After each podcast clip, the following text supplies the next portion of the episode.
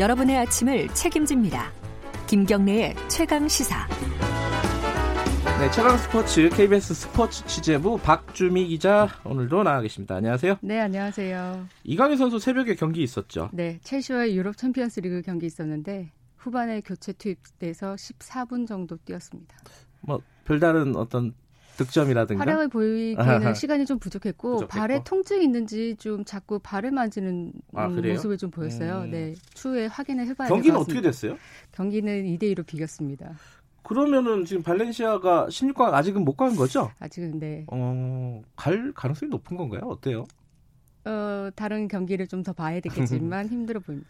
그래요. 네. 음, 알겠습니다. 뭐 다, 다음에 유럽 챔피언스 리그 경기 소식은 나오면 어, 다시 전해드리도록 하고요. 오늘 네. 그 야구 선수 얘기 좀 한번 해볼게요. 네, 홍상삼 선수, 저도 이름이 기억날 정도니까 아, 네. 굉장히 잘했던 선수인가 봐요. 그렇죠. 기억이 근데 최근에 안, 잘안 음. 보였어요. 최근 몇 년 동안은 음. 저희가 경기장에서 볼 수가 없었죠. 네. 예. 최근에 이제 제가 이제 홍상삼 선수를 얘기하려고 하는 거는 네. 최근에 인터넷상의 악플 이런 것들이 많은 사회에 심각한 문제가 예. 되고 있잖아요. 뭐 연예인들 같은 경우에요. 그렇죠. 예. 운동 선수들도 이런 악플에 시달리긴 합니다. 운동 선수도 그래요. 네. 음. 팬들로부터 많은 사랑을 받기도 하지만 네. 따끔한 질타를 받기도 하고 그게 이제 수위가 좀 지나친 경우도 많이 있어요. 음흠. 근데 홍삼삼 선수가 이제 그런 경우인데 악플 때문에 공황 장애를 앓았었고 그래요? 그래서 공을 잡기가 두려웠다.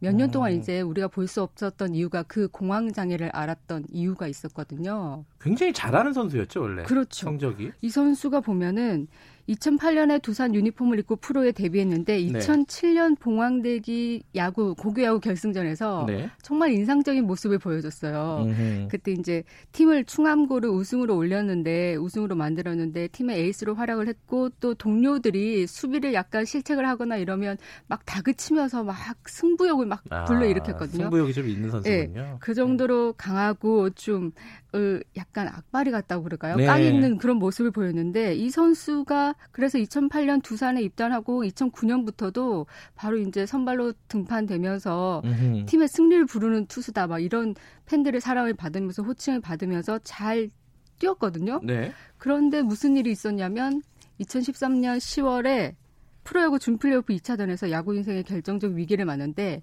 이때 넥센과 이제 두산이 경기를 펼치고 있었고 네. 1대 0으로 앞서고 있었는데 8회에 홍상삼 선수가 폭투를 3개 해버립니다. 아, 긴장했던 모양이군요. 그래서 네. 이제 어이없는 폭투였고 이해할 수 없는 행동이었잖아요. 그래서 네. 이제 동점이 되고 그것 때문에 결국은 지게 되거든요. 두산이. 아 경기도 지고. 네. 예. 그래서 이제 많은 팬들이 많이 이제 난리가 나셨겠죠. 네. 그러면서 주변에서 부정적인 시선도 있었고 그때 이후로 이제 그런 것들이 너무 견디기 힘들었다고 해요. 음. 그러면서 심리적으로 흔들리면서 기량이 떨어지고 그래서 2군으로 가서 이제 좀 생활을 했는데 어 거의 한 5, 6년을 거의 이제 1군에 못 있었죠. 음. 거의 한한 2, 3년을 못 있었거든요. 알고 봤더니 이제 공황 장애를 알았었다. 그때 당시에 심정이 어땠냐면은 그 경기장에 나서면 심장 박동이 막 빠- 빨라지고 음. 손에 땀이 차서 공을 제대로 잡을 수가 없었고 네. 주변에 온통 적인 것 같았고 음. 다 나를 나에 대해서 욕을 하는 것 같았다. 이렇게 심정을 표현하더라고요. 그때 이제 팬들이 악플 같은 것도 많이 달았고 그쵸. 뭐 그런 부분도 힘들었다 이런. 말씀이시군요. 주변에 음. 막 지나가면 일상생활 할 때도 막 수근거리는 것 같고 예.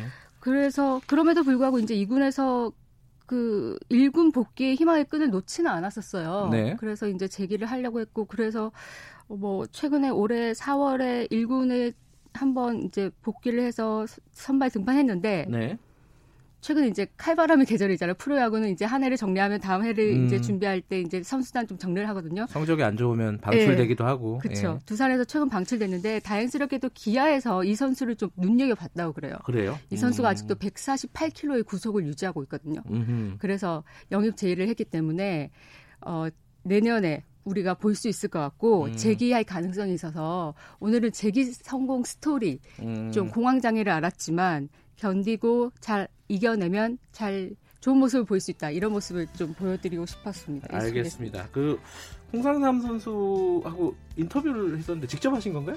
아 직접 하진 않았고 아. 저희 야구 담당 신수빈 기자가 음. 어, 인터뷰를 했는데 인터뷰 내용이 좀 인상적이긴 했었어요. 예, 찾아서 한번 들어주시기 바라겠습니다. 오늘 여기까지 듣겠습니다. 고맙습니다. 네. 박주미 기자였습니다. 김경래 최강사 1분 여기까지고요. 잠시 후 뉴스 듣고 8시 5분에 돌아옵니다.